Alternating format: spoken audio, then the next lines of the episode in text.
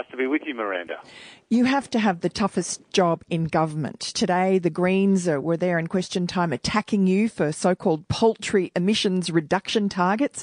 And yet, your critics say that you are putting reduced emissions ahead of cutting power prices. Which is it?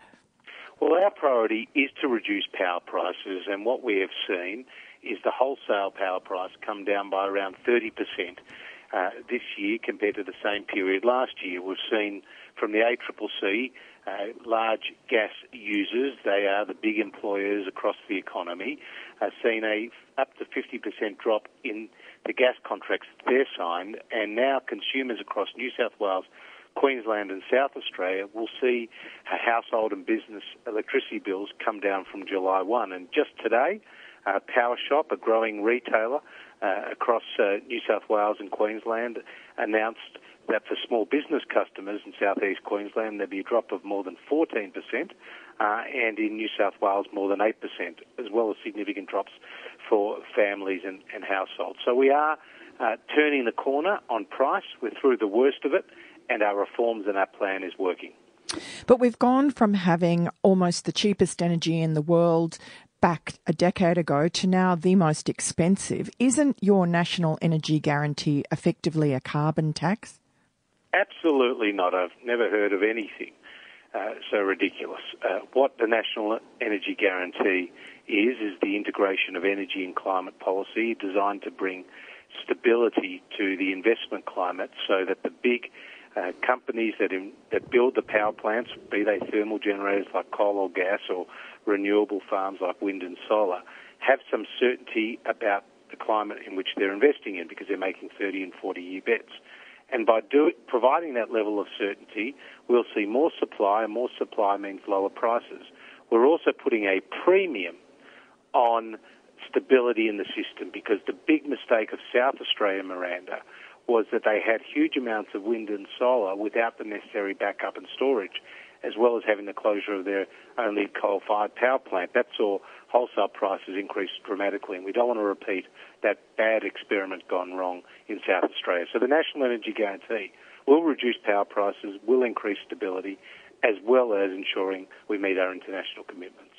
Well, I know you do talk about satisfying that so called trilemma, uh, the three legs to the stool cheaper energy, reliable energy, lower emissions.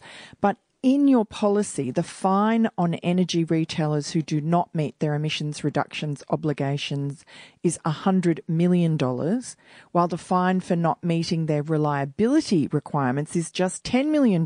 So uh, if something has to give, I know which fine I would choose, and it's not the emissions one.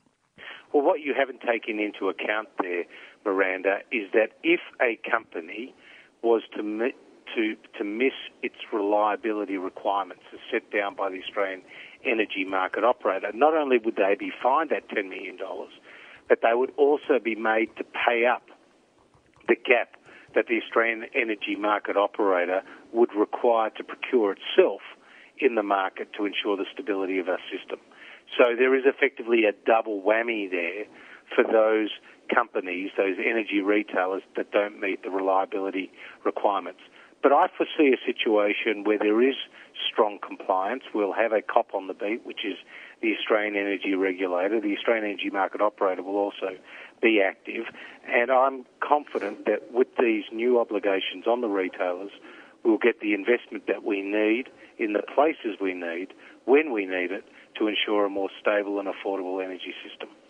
But why isn't it the same fine for reliability as it is for em- emissions? Why is it $100 million for failing on emissions and only $10 million for failing on reliability?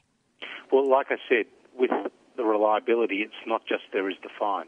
There's also the financial penalty that comes with AEMO having to procure in the market these additional resources. And those resources will have to be met uh, and the cost of meeting those resources will have to be met by that retailer that didn't uh, comply with its obligations. Uh, what we foresee in this situation is strong compliance. It's not prioritising emissions over reliability. Far from it. It's saying we need a more reliable system into the future, and as a result of that, we'll get lower prices and better consumer outcomes.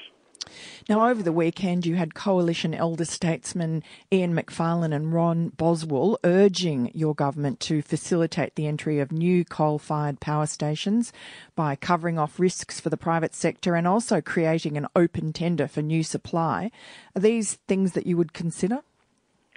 Well, I would welcome a new coal fired power station for our country because it supplies reliable baseload power and it's served us well in the past and will continue to serve us well in the future.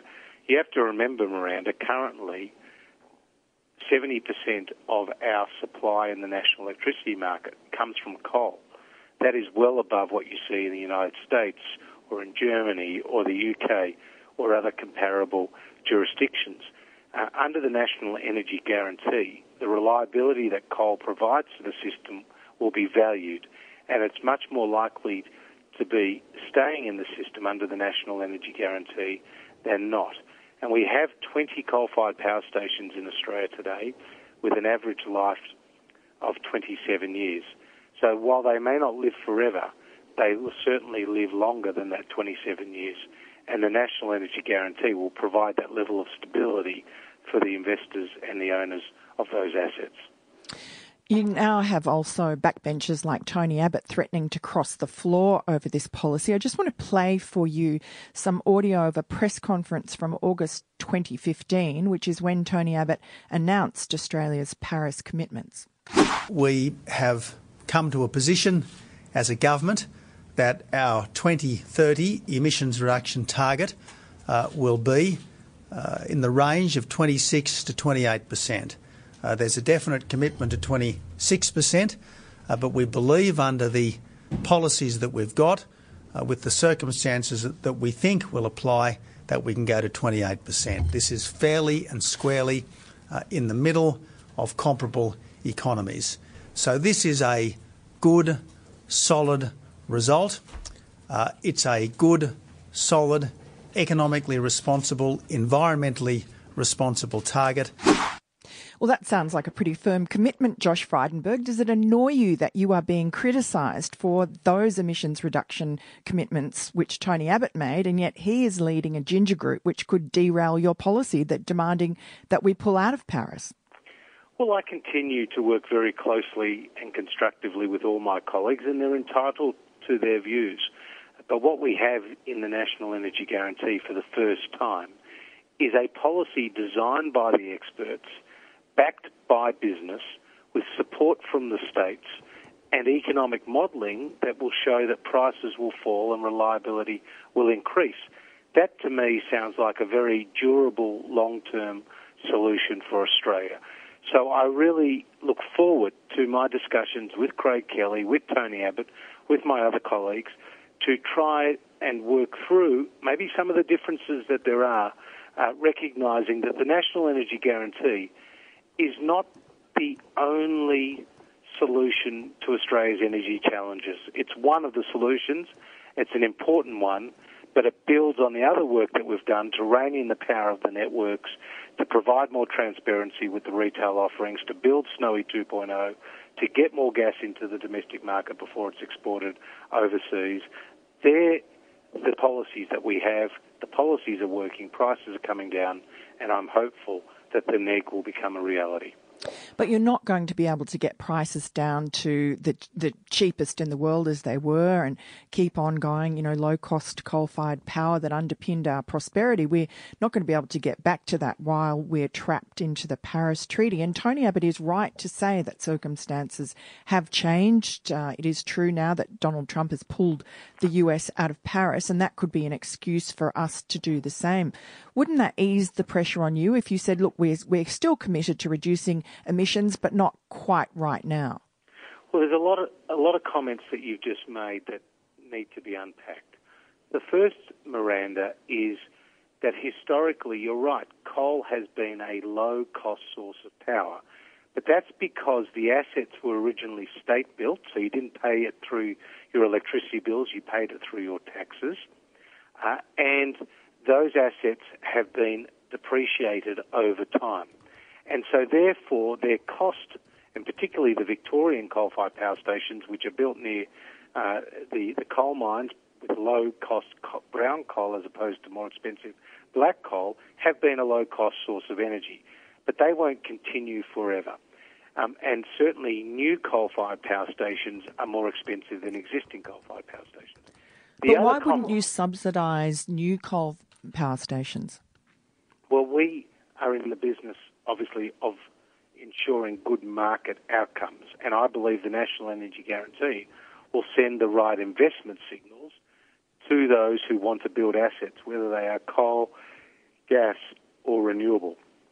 And that, that's my second point, which is whether you like the Paris Agreement or not, we do live in a carbon constrained environment in the sense that those businesses that fund these new assets, that actually through the banks or through other sources of funding these assets, they do factor in political and climate risk.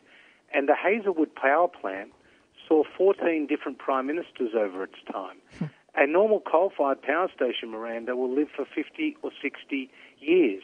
While we hope the Turnbull government will be in power that long, no investor will make that assumption. So they are looking to changes of government. They are looking to changes of technology. They're looking to changes in the cost structures of their capital. And therefore, they have to make long term bets. And I'm really confident that given that we need $250 billion worth of energy infrastructure in Australia between now and 2050, and no government can pay that, I'm really confident the National Energy Guarantee will provide an investment framework which will see the market working better than it does today. Now, you've organised some business and industry heads to come tomorrow to speak to the coalition backbench. How's that going to go? Well, those companies uh, and those industry groups, the National Farmers Federation, the Australian Industry Group, the Business Council of Australia, uh, the Minerals Council of Australia, BlueScope, and BHP, they represent you know millions of workers. So their voices should be heard. They're big energy users, and of course they've done the due diligence on this proposed policy. And from their public statements to date, they strongly support it. And I say to my colleagues, if we can't listen to these companies and these industry groups now after a decade of missteps in the energy policy space, when can we listen to them? They're telling us we've got to get this done, and that's what I'm determined to see happen. But do you think that your colleagues are going to listen to you? Do you think that they are going to go along with the NEG? Well, it's not about me. It's about the national interest. And it's even not about the coalition government. It's about the economy and the country as a whole. This is much bigger than us. The consumers of Australia, Miranda, deserve a lot better than they've been served up by their political class when it comes to energy policy over a decade. People are sick of the hyper-partisanship. People are sick of the mistruths. They want the facts and they deserve lower prices and a more reliable system. Mm, the Wall Street Journal ran a piece over the weekend saying that 30 years on from the IPCC and James Hansen testimony about catastrophic global warming, that none of those predictions have come true, that there's been no rise in global temperature since 2000. So everything we're doing is kind of pointless. Well, Australia is just 1.3% of the world's emissions. So we can't solve this issue ourselves. But globally, countries that make up less than 2% of the world's emissions make up around 40% of the emissions overall. And the advice from our scientists, uh, who are a lot more equipped to deal with these issues, dare I say it, than you and I, Miranda, their advice is that the climate is warming and man is contributing to it. So we have a responsibility to adopt the precautionary principle, but to do so in a way that doesn't damage our economy and it doesn't send prices up. And that's what I'm trying to do. Well, I hope you're right, Josh Frydenberg. A lot resting on your shoulders. Good luck with it. Thanks, Miranda. All the best. That's the Energy Minister, Josh Frydenberg. News news doesn't have to be boring. The Brits have given Prince Harry a new nickname after yet another tell all interview. Oh, God, is it the Ginger Whinger? Let the team at news.com.au get you up to speed each day with their podcast, From the Newsroom. a couple were busted joining the Mile High Club. Well, I guess they can't fly Virgin anymore. Politics, sport, red carpets, royals. Get all the goss in just a few minutes. Follow From the Newsroom wherever you get your podcast from.